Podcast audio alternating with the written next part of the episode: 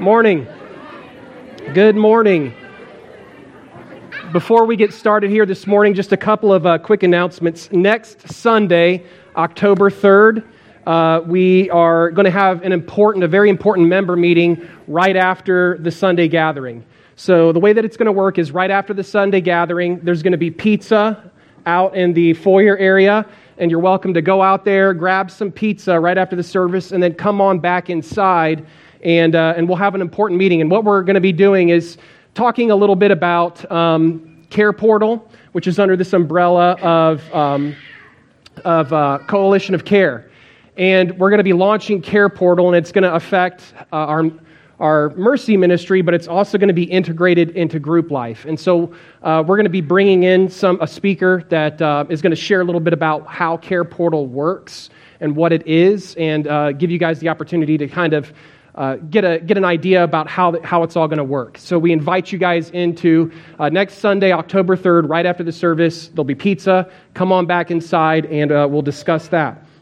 Uh, also, next Monday is the men's gathering. Uh, so that's going to be Monday, October 4th. We meet here at 7:30 p.m. and all men uh, are invited into that. Uh, the women just gathered. I think it was this past Monday, uh, and they meet every third Monday of the month. So men meet on the first Monday of the month, and women meet on the third Monday of the month. And then, lastly, uh, as you came in this morning, you may have seen a print off of a calendar.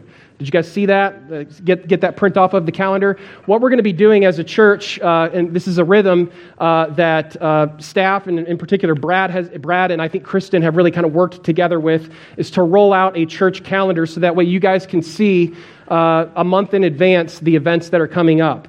And so uh, if you don't have that church calendar, um, there's going to be, I think, a copy of it on the app. So you can go to the app and you can download uh, the calendar there, and then you can also get a physical like sheet to put on your fridge or something like that. That's going to be at the Connect table, and I think there was also uh, a designated spot out in the foyer um, this morning for you guys to grab a copy of that calendar uh, for the month of October coming up. Okay. So those are the announcements here uh, for this morning. If you have any questions for that, you can come talk to me, anybody else on staff, or just go to the Connect table, and they'll be able to hook you guys up. Okay we are continuing on with our sermon series in the book of Hebrews. And today we're going to be in Hebrews 2, verses 5 through 18.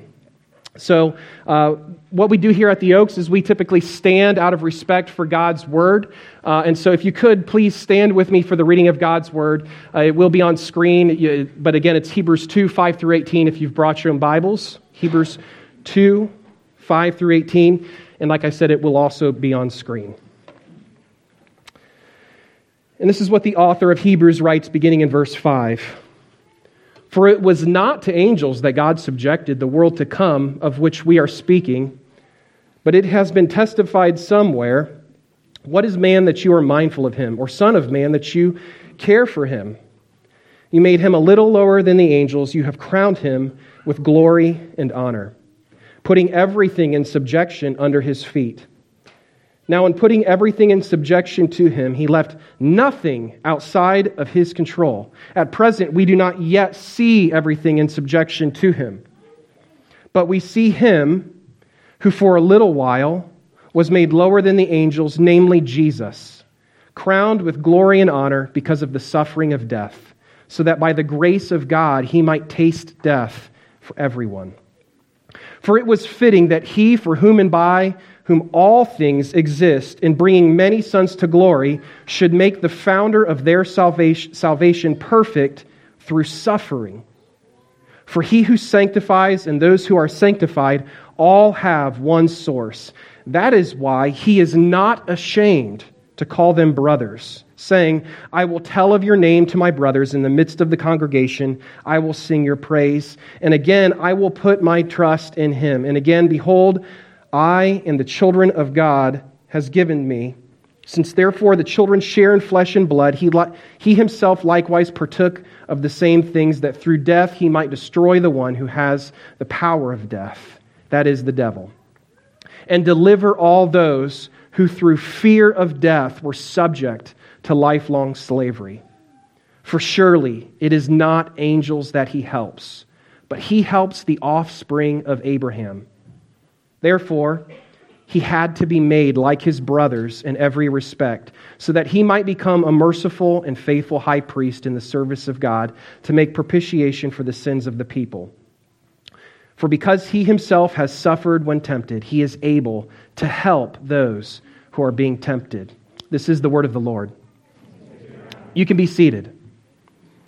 So, as Pastor Matt uh, explained last week, the book of Hebrews is written to Christians who had converted from Judaism to Christianity. And they have now been struggling through their faith for 5, 10, 20, 30 years maybe. And they're, they're facing a lot of discouragement and persecution. Um, they're struggling in their faith. Their lives are filled with trouble. And some of them have begun to, to be tempted to go back into the Jewish community and kind of integrate back into the world from which they came. So, on one hand, they believed in Jesus, but on the other hand, they felt like outcasts in the world. The Jewish community, the Roman community had kind of cast these Christians out of society, and they felt like the tension was too much. Maybe they should integrate back into the world. And in that regards, I actually think that these people aren't that much different from us. Like when I look out here, I see people who, for the most part, for most of us, are first generation Christians. A lot of first generation Christians here uh, who have been Christians for maybe one year, two year, maybe five years, maybe 10. And maybe there's just a handful of us here that are, have probably been Christians for longer than maybe 20 years. And so, in that regards, they're very similar to us. And I also think that as I look out here, for a lot of us, uh, the rose colored glasses that we had when we first became Christians, when it was like, oh, Jesus is going to solve everything.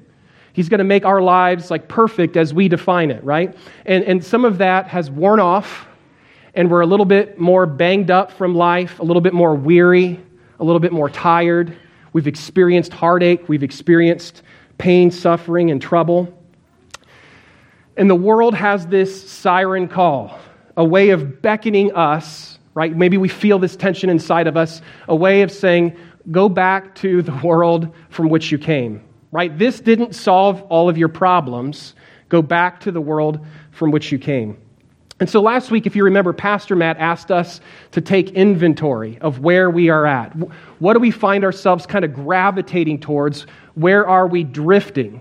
What do we find ourselves drifting towards? Uh, where are we at? And to not judge it, right? To just take inventory of where we are at. And if last week was taking inventory of where are we at and where, what do we, what do we kind of naturally gravitate and drift towards, this week is asking us the que- or is asking the question, where will that take us? That drift.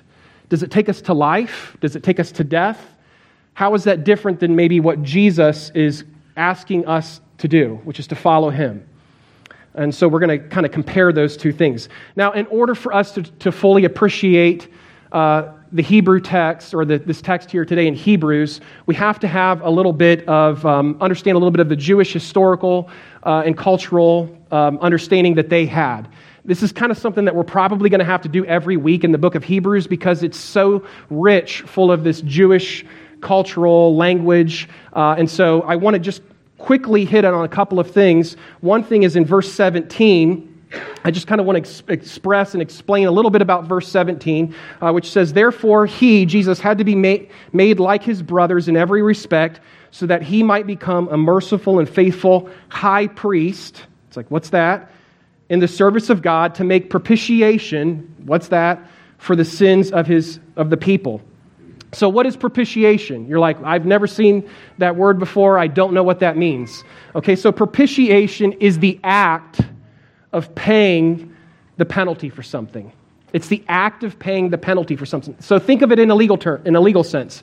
Like if you were to go out today, out on Central, and drive, and Central speed limit is 35 miles an hour.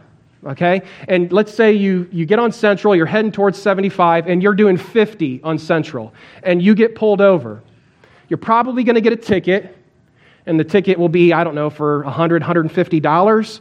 And you will have to then go take that ticket down to the Middletown City building, and you will have to pay the penalty for that ticket. That is propitiation. You are paying the act of paying the penalty for something that you have done.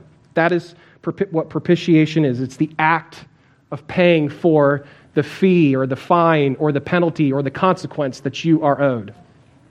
And then, secondly, we see this idea of a high priest. And maybe you're asking yourself, I don't know what the high priest is. And the high priest uh, was the individual who had the unique privilege to go into the innermost part of the temple uh, once a year. It wasn't a once and, for, once and for all kind of deal. It was every year on Yom Kippur, the high priest would go into the innermost part of the temple, the Holy of Holies. He alone could enter, no one else, only the high priest. And the high priest would go into uh, the, the innermost part of the temple and would make a sacrifice on behalf of all of the people.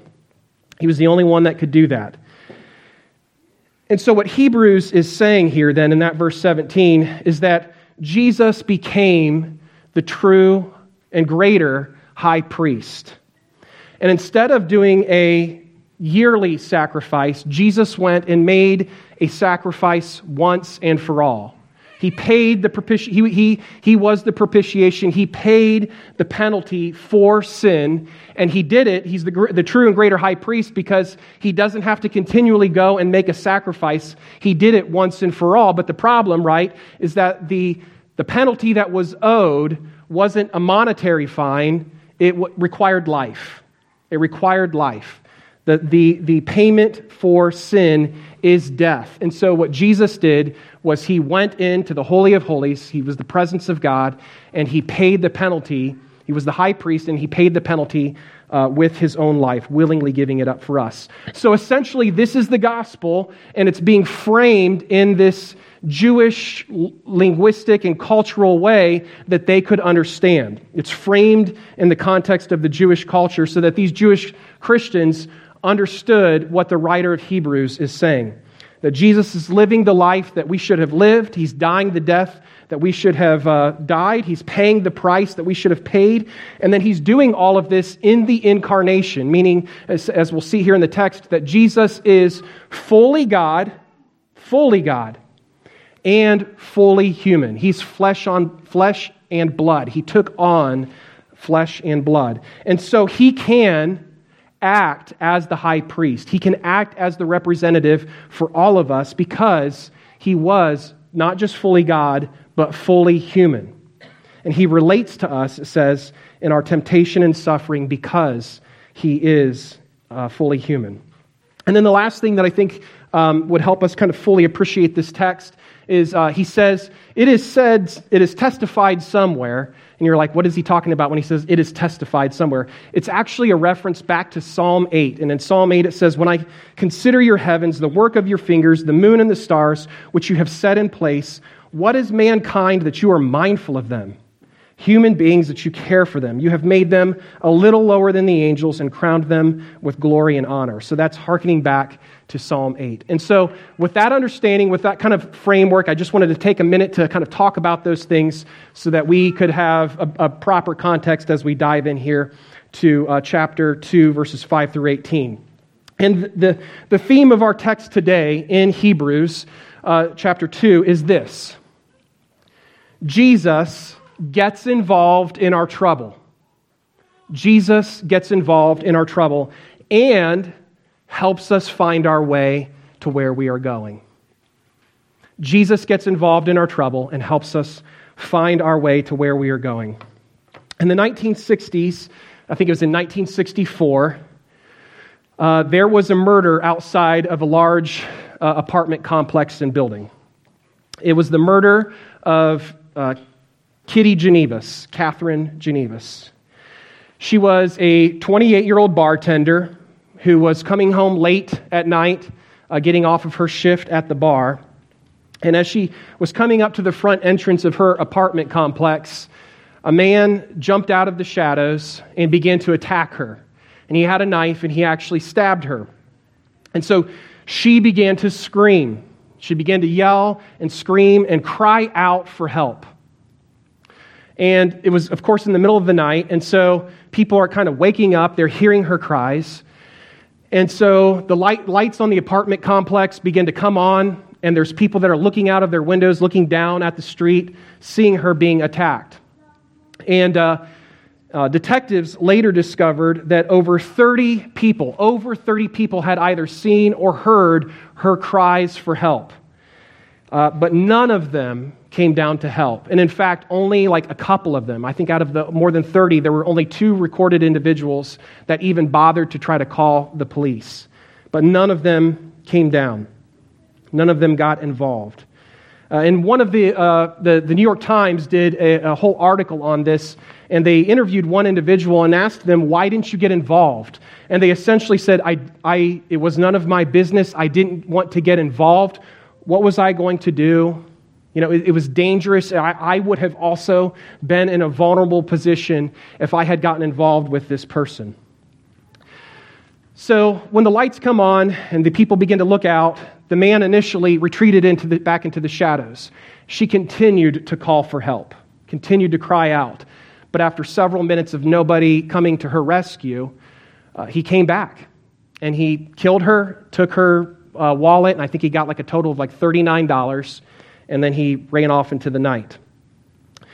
And, uh, and so, this bystander effect uh, has now become known as the Geneva syndrome, where somebody can witness, where there's something dark in our human nature where we, where we can witness someone in tremendous need and tremendous suffering and tremendous danger, and we don't want to get involved because of the vulnerability that it puts us in, of of uh, the place that it could put us in. Well, here's the thing Jesus has heard our screams, He sees our trouble. And He doesn't just look down from heaven and say, Oh man, that really stinks. I'm sorry for that person down there. No.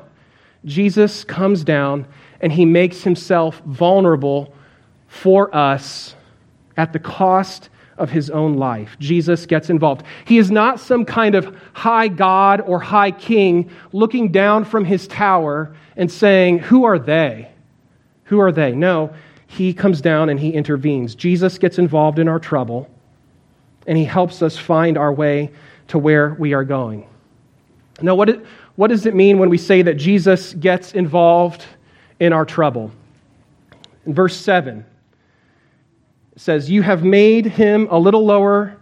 You have made him for a little while lower than the angels. You have crowned him with glory and honor. This, he's talking about us, putting everything in subjection under his feet. Now, in putting everything in subjection to him, he left nothing outside his control. But, he says, at present, we do not see everything in subjection to him. In other words, humans were given a privileged position, crowned with glory and honor, the world in complete subjection to our authority. Nothing outside of our control. But he says, at present, we do not yet see everything in subjection to him. What happened? What happened? Sin happened. We forfeited our glory and honor, we forfeited our authority over to sin. And so now, as we try to cultivate things, good things in the world, the world fights back against us because of the curse. So thorns overtake our crops, disease overtakes our healthy bodies, wars overtake peace. And so, what has happened is in our sin, we have introduced and brought into the world trouble. We created a world that's a mess. I mean, is there really anybody here that would look out into the world? Yes, there's beauty in the world, but is there any one of us here that today would look at the world and say, everything looks good to me, right? No, we would look at the world and say it's a mess. And in fact, a lot of us come in here and a lot of us are dealing with like the trauma and anxiety of the world being a total wreck and mess for the past like two years right? There's, we come in here today like full of this tension in our, in our minds and in our bodies because of how messed up the world is. It's trouble. The world is trouble. And Jesus enters our trouble, he hears our screams. We see in verse 9, the writer of Hebrews says, But we see him who for a little while was made lower than the angels namely Jesus. Now, what does the author of Hebrews mean when he says that Jesus is made a little lower than the angels? Is he saying that Jesus isn't God? That's not what he's saying. Notice that the language that he's using is the same language that he uses to describe us, right? That we are a little lower than the angels. He says that Jesus is, comes and Jesus, for a little while, is made lower than the angels. What does he mean? Well, not that Jesus isn't fully God. He is fully God. But what he's saying, saying is, is that Jesus has become human like us. Jesus has become the incarnation, he has become human. He is a God that is not detached from our problems. He is born of flesh and blood into the troubled world where we exist. He hears our cries and he intervenes. Jesus gets involved in our trouble. In verse 9, we see him say, But we see him who for a little while was made lower than the angels, namely Jesus, also, like us, crowned with glory and honor because of the suffering of death, so that by the grace of God he might taste death for everyone. Now, this is an interesting word when he says taste death for everyone. This isn't the idea that he sampled it, it's the idea that he consumed it all. He consumed it all right? And so, like, one of the things that happens in my house is uh, my wife will occasionally go to the store and she'll get a treat for the kids. It's called cereal, right? Cereal, I mean, let's be real. Cereal is not a healthy uh, breakfast choice. It's sugary, it's full of carbohydrates. Uh, me and the kids love it. And so, what will often happen is my wife will go out and she'll buy the cereal and she'll say, This is for the kids right? This is only for the kids. And, uh, and I'll say, okay, it's only for the kids. And then everybody goes to bed at night, and I go get the biggest bowl I can possibly find, and I dump in, and I've done this before, dump in like half of the box of cereal and sit there and I'm eating it, you know, and enjoying myself. And then I'm like, you know what, another bowl wouldn't be so bad. So I go back and I, and I, and I, and I taste, what I've done is I've tasted the cereal on behalf of the whole family. I've consumed it all, okay? I've consumed it. And so that's, that's the kind of language that's being used here, okay? This idea of that Jesus has tasted, but it's not just like he sampled it, it's that he's consumed death for all of us. So Jesus doesn't just call for help, he is the help. Sin and death was coming for us to take the penalty that was owed. And Jesus paid the price for us with his own life and death in our place. But there was a temptation for these Jewish Christians, right, to abandon faith or try to maybe secretly hold on to faith and then integrate back into their previous religion and culture. And I think in our society, um, the more likely thing for us isn't to necessarily go gravitate back towards another religion. Like, so for example, I don't think anybody here is thinking, you know what, man, it's, this Christian walk is hard and I'm experiencing a lot of trials and tribulation and suffering, I think I'm going to go try on a new kind of religion. It's not typically like where we end up at. But what we do experience is hey, I've become a Christian. I'm experiencing a lot of, I continue to experience a lot of pain, a lot of heartache. Maybe I should leave this and go back to the life that I knew, go back into the world from which I came. Right? We're, we're tempted to towards a kind of seculariz- secularization. I would call it secular religion. So we may not be going to another religion per se to save us, but maybe we go to politics to save us. We begin to kind of really get involved because that's the way in which we feel like we're going to thrive and, and, and come alive. So we get involved in politics, or we go to money to solve our problems, or we go to power, or we go to relationships, or we go to status, or we go to career, or we go to education. I don't know what it is, but you fill in the blank. There are things that we go back into in this secular world, and where we say to ourselves, if I can just get this, if I can just get this, then I'll be okay. This Christianity thing over here didn't work out, or it's not working out, and I still kind of want to dabble in it. But if I can just go get this in addition to faith, if I can get this, then I'll be okay. And so we took inventory last week. I hope you did. I hope we took inventory as to what we're putting our hopes and dreams in what we're gravitating towards, what we're drifting towards. And it's essentially answering the question of this. This is what we were doing last week. This is the question that we were answering without knowing it when we take inventory of how we're drifting. We're answering this question What is it you think you need to come alive? What is it that your heart is saying you need in order to become alive? And what the text here says is that there's this fear of death that has kind of hovered over all of us and enslaved us. And it's this fear of death that's driving all of society. Everything we do is religion. Everything we do is trying to answer this question how do we become fully alive? What am I pursuing? That's what all people are doing. Every act that they're doing is, is, is they're, we're enslaved to this idea that we are going to die, and therefore I'm going to ask myself the question what do I need? What do I think I need? What is my heart saying to me on how I can come alive? And so we took inventory last week, and as I took inventory, a couple of things got highlighted for me personally, and I'll share those with you. When I answer the question, what do I find myself drifting towards? What do I feel like I personally need to, to come fully alive? what are kind of the secular religions that I'm tempted to go back into? And for me, the first one that I came up with was shiny gadget syndrome. Anybody else have shiny gadget syndrome? Right? This is where, uh, when Apple, for example, like this last week, announces all of these cool new products. And I say to myself, that is what I need. If I have this new toy, this new shiny gadget, ah, I'm going to feel alive. I'm going to come alive. And so for me, this past Friday, even while preparing this sermon, right, uh, Apple announces the new iPhone. And so initially I was kind of like, eh, I don't need that, right?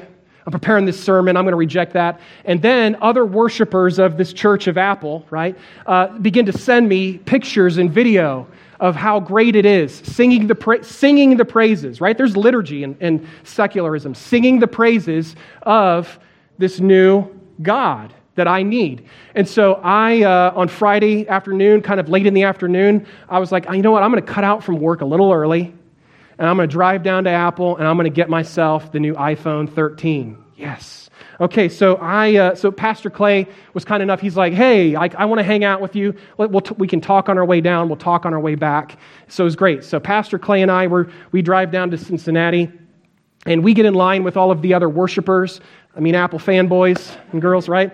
Uh, we get in line with them, and, uh, and we get up, and then I make my purchase, and they're giving me the phone. And as we're there, Pastor Clay leans over, and unprovoked, he says something that was actually pretty profound. He said, This is a really nice church. And it, that's a good joke, it's a good, but it's true, right? It's true. And there's temples all over America. There's Apple stores where we go and we worship. There's football stadiums that are going to fill up today. It's a temple. And people are going to come in and they're going to tithe their money and they're going to sing the praises and there's a liturgy. And so I have, that's, that's what I find myself drifting towards shiny gadget syndrome.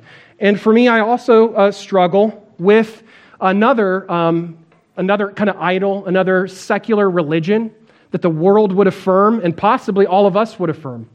And it's this uh, the religion of the perfect marriage. Now, when I say, oh, I, yeah, I, I have this religion of the perfect marriage, like I want to have the perfect marriage, you may at first kind of scoff at that. It's kind of like when, when you go and you, get, you take an interview for a position and they say, What is your greatest weakness? And you say, Well, I just care too much, right? I just, I just care so much. And it sounds, it's, it's a, it's a cop out, right? It's, it's not a real answer. Um, my greatest weakness is I care too much. And so it can sound like that when it's like, what is one of my idols? And I say, oh, the, the, one of my idols is, is the, the idol of the perfect marriage. So it can sound like, uh, like a cop out, but it's not. It's actually a terrible religion. I, I think to myself, if my married life is good, then everything will be okay. Right? I'm jaded about the rest of the world on outside of my house. I'm jaded about that. But if I can just have the perfect marriage, if Amber and I can have a great emotional and intellectual and physical relationship with each other, then everything else will be okay. That's all I need. Um, If we just have that, then I'll be okay. Um, I was uh, reminded of, of how, uh, that, how that's such a terrible and false religion. A couple weeks ago, uh, we were sitting down as a family to have dinner together. And, uh, you know, everybody get, kind of gathers at the table, and my kids began to, to fight with each other just about, you know, trivial, trivial things. And then they began to complain about the food. And then they began to complain, uh, complain to Amber about the food, complain to me about school and how they hate school and they don't want to go back. And I don't know if you've ever seen this SNL skit where it's like the family gathered at the table and it's Will Ferrell. I don't know if you, have you guys seen this? It's Will Ferrell. The family's like all fighting and they're all at each other's throats. And all of a sudden the dad explodes. He's like, I drive a Dodge Stratus people fear me you know like trying to like whip the family like into, into his authority and so i'm sitting there at the dinner table just watching all of this chaos unfold in front of me and i literally laughed out loud and then said to everybody i drive a dodge stratus and they're like looking at me like what in the world is he talking about right but it, it exposed to me this false religion that i have right uh, that i heap these massive expectations on my wife and on my kids which they can never fulfill. And then I'm left disappointed, depressed, tired, frustrated that this isn't meeting my needs. So I project then shame onto my wife for not measuring up. And I crush her with this religion of the perfect marriage. And here's the thing all of our religions, whether it's shiny gadget syndrome or whether it's the, the perfect marriage or whatever it is for you, whatever it is for you, it's a false secular religion. And I think that's actually what we're tempted to go back into.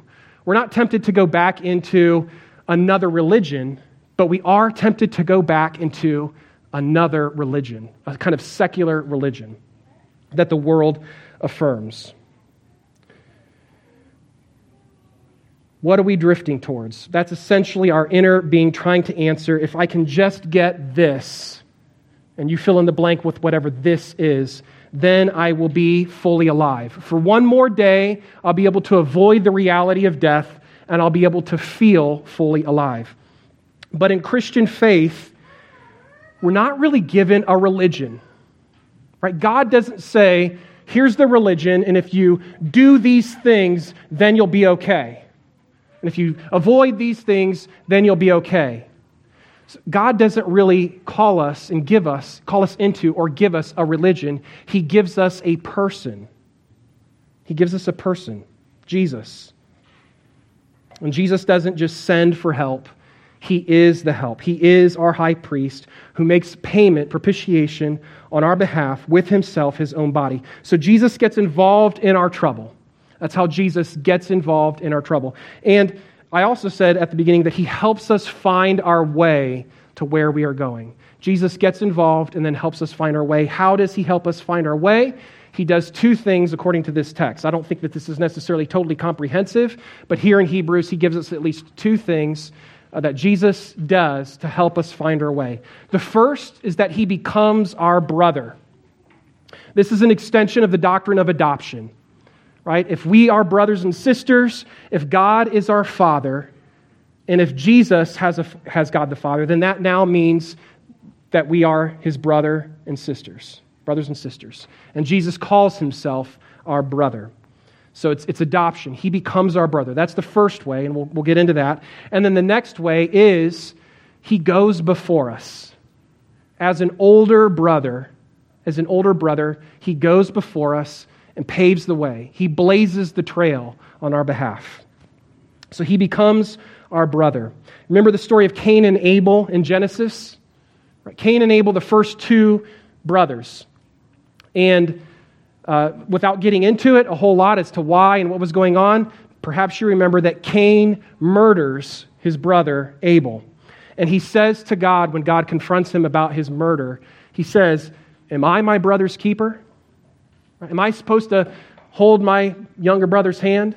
Am I supposed to take care of him?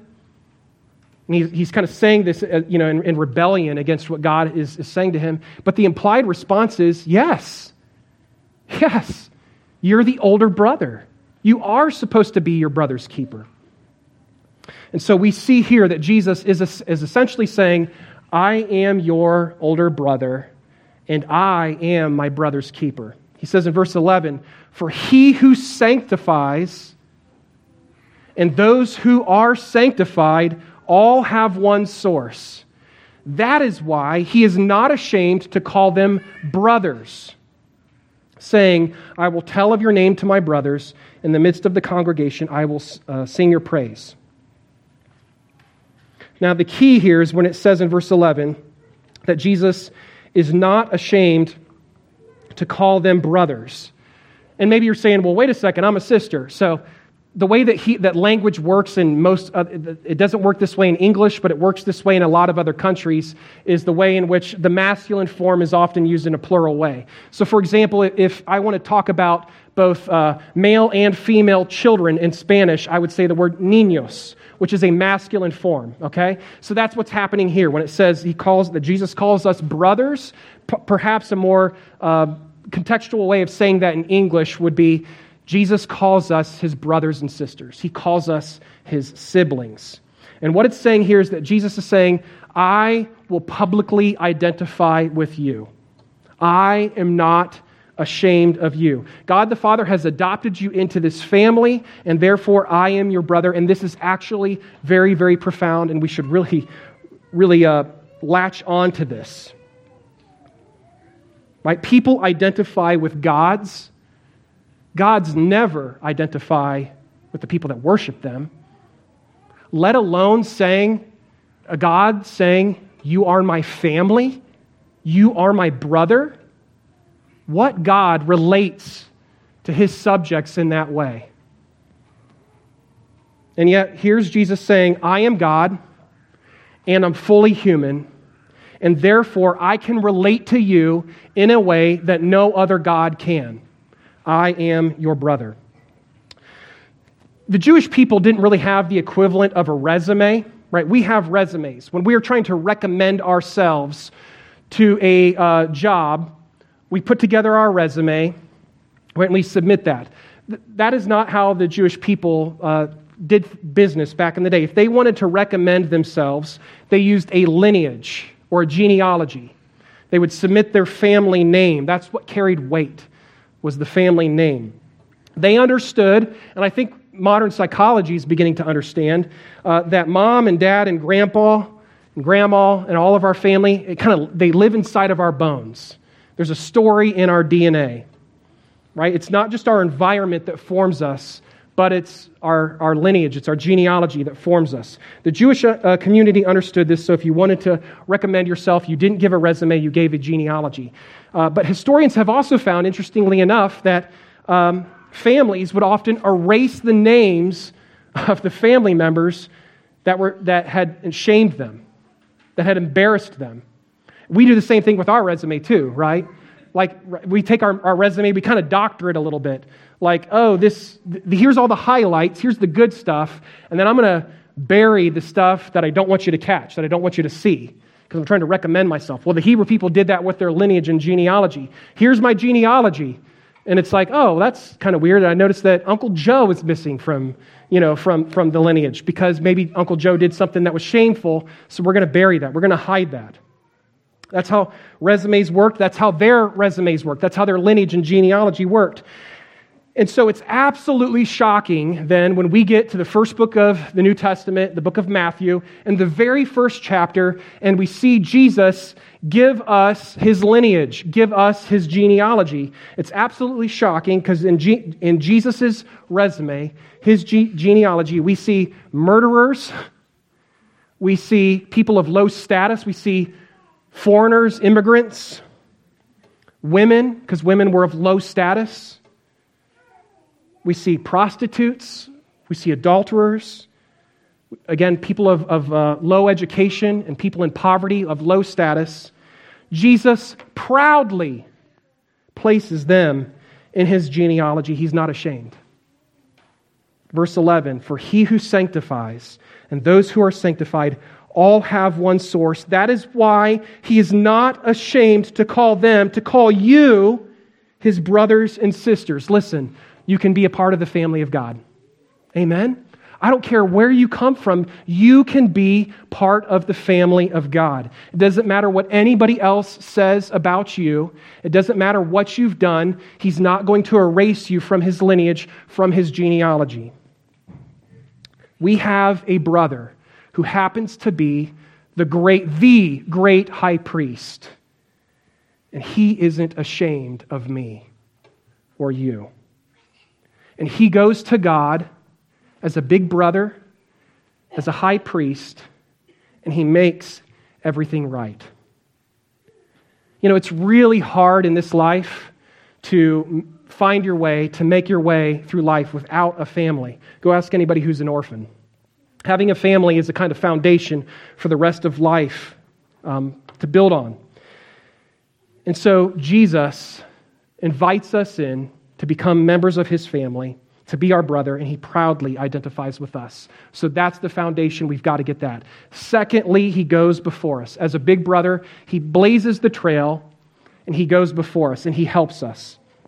It says in verse 14, since therefore the children share in flesh and blood, he himself likewise partook of the same things that through death he might destroy the one who has the power of death, that is the devil. So he's gone before us and conquered death. And then it says, and he delivered all those who through fear of death were subject to lifelong slavery. So he has gone before us and freed us.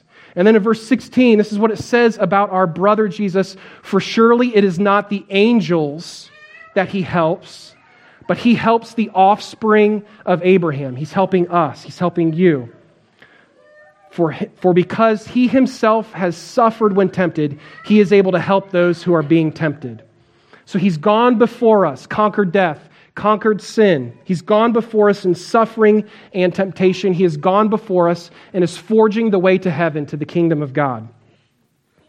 Deuteronomy 31 8. This is the nature of God, by the way. We see this all throughout Scripture. In Deuteronomy 31 8, the Lord is the one who goes ahead of you, He will be with you. He will not fail you or forsake you. Do not fear and be dismayed. Exodus 13, verse 21. The Lord was going before them in a pillar of cloud by day to lead them on the way, and in a pillar of fire by night. Isaiah 45, verse 2. I will go before you and make the rough places smooth. I will shatter the doors of bronze and cut through the iron bars. C.S. Lewis wrote, that Jesus has punched a hole through sin and is showing us the way out. He says, A cleft has opened in the pitiless walls of the world, and we are invited to follow our great captain or brother, king, high priest, inside. He's gone into the future, he's secured it for you. It's a world under our feet, a world without shame, fear, and guilt. It's a world where our weariness gives way to joy, where anxiety gives way to rest. It's the, it's the world the way it was supposed to be. He has gone ahead of us and done that. And then in verse 15, it says that he will, quote, deliver all those who through fear of death were subject to lifelong slavery. The exhaustion that you feel today, as you come in here today and you're tired, you're exhausted, the weariness you endure, the jadedness, the cynicism, the doubts, the temptations to go back into another world, the old world, the way of doing things. These are the things that we experience as the world pushes back against us. But if you recall, Jesus, Jesus does something really interesting with his disciples. Um, Jesus has this engagement with his disciples where a bunch of people had abandoned Jesus. Jesus like preached a hard message and a bunch of people left. And then Jesus turns to his disciples and he says to them, Are you guys going to abandon me as well? Are you going to leave as well? And what do they say? They say, Jesus, we're not going to do that. You have the words of life. And so, what's happening inside of us is we're looking for life. What is, gonna, what is gonna bring us life? And so we're tempted to go back into a world that is not going to bring us life. It's going to lead to death. All of these things that we drift towards lead to death. And so Jesus is saying, don't follow them, follow me. Be my disciples. My way, if you follow me, and I'll walk with you through this, my way leads to life. And Jesus essentially then also calls all of his disciples to leave something. He, there's an invitation to leave something in order to follow him. He does this with all of his disciples, and I think he's doing it with us here today. If you recall, Jesus says to, his, to, to one uh, individual, Leave your nets Leave your nets and come and follow me. He says to the rich man, Give all that you have to the poor and come and follow me. Let the dead bury the dead and come and follow me. Leave father and mother and come and follow me. This is what Jesus continually did with all of his disciples. Leave this world behind. Leave this religion, secular religion, actual religion, whatever. Leave it behind and come and follow me. He did this with all of his disciples to leave their money, their power, their influence, their families, their career, their sin. Not necessarily always bad things, but to leave it behind because it doesn't lead to life and to come and follow Him.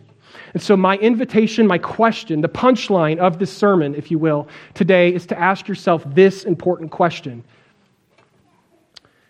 As you took inventory last week and you said, What am I drifting towards? And maybe you look at that and say, You know what? That does not lead to life. If you were to imagine yourself today standing before Jesus, expressing like so many have and so many did, Jesus, I want to be your disciple. I want to follow you. And Jesus, in typical fashion to Jesus, says to you, Leave this behind. What does Jesus ask you to leave behind?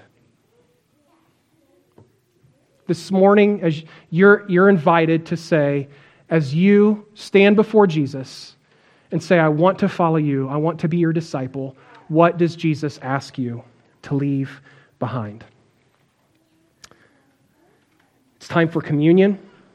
We take this every week, and it's a reminder to us that Jesus paved the way, but then also did something for us so that we don't have to go and follow him into death. We don't have to follow Jesus into, into the spiritual death that he experienced because it says in the scriptures that his body was broken for us. His body was broken for us. And it says in the scriptures that his blood was shed for us. And so every week we take communion as a reminder of what Jesus has done for us. That he paved the way, but he also covered the way so that we don't have to experience spiritual death. And so in a moment, the band is going to come and play. And if you are a Christian, you are invited to come forward and to take a piece of the bread and dip it in the wine or juice as your conscience permits, and, um, and to remember what Jesus has done to pave the way for us. Let's pray. Father God, I thank you that you sent Jesus, fully God, fully man, God incarnate, to be our high priest, to be our king, to be our captain, to be our brother, to relate to us. I'm thankful that he has come and gotten involved in our trouble and is even here today showing us the way, calling us out of the things that lead to death and inviting us to follow him towards life.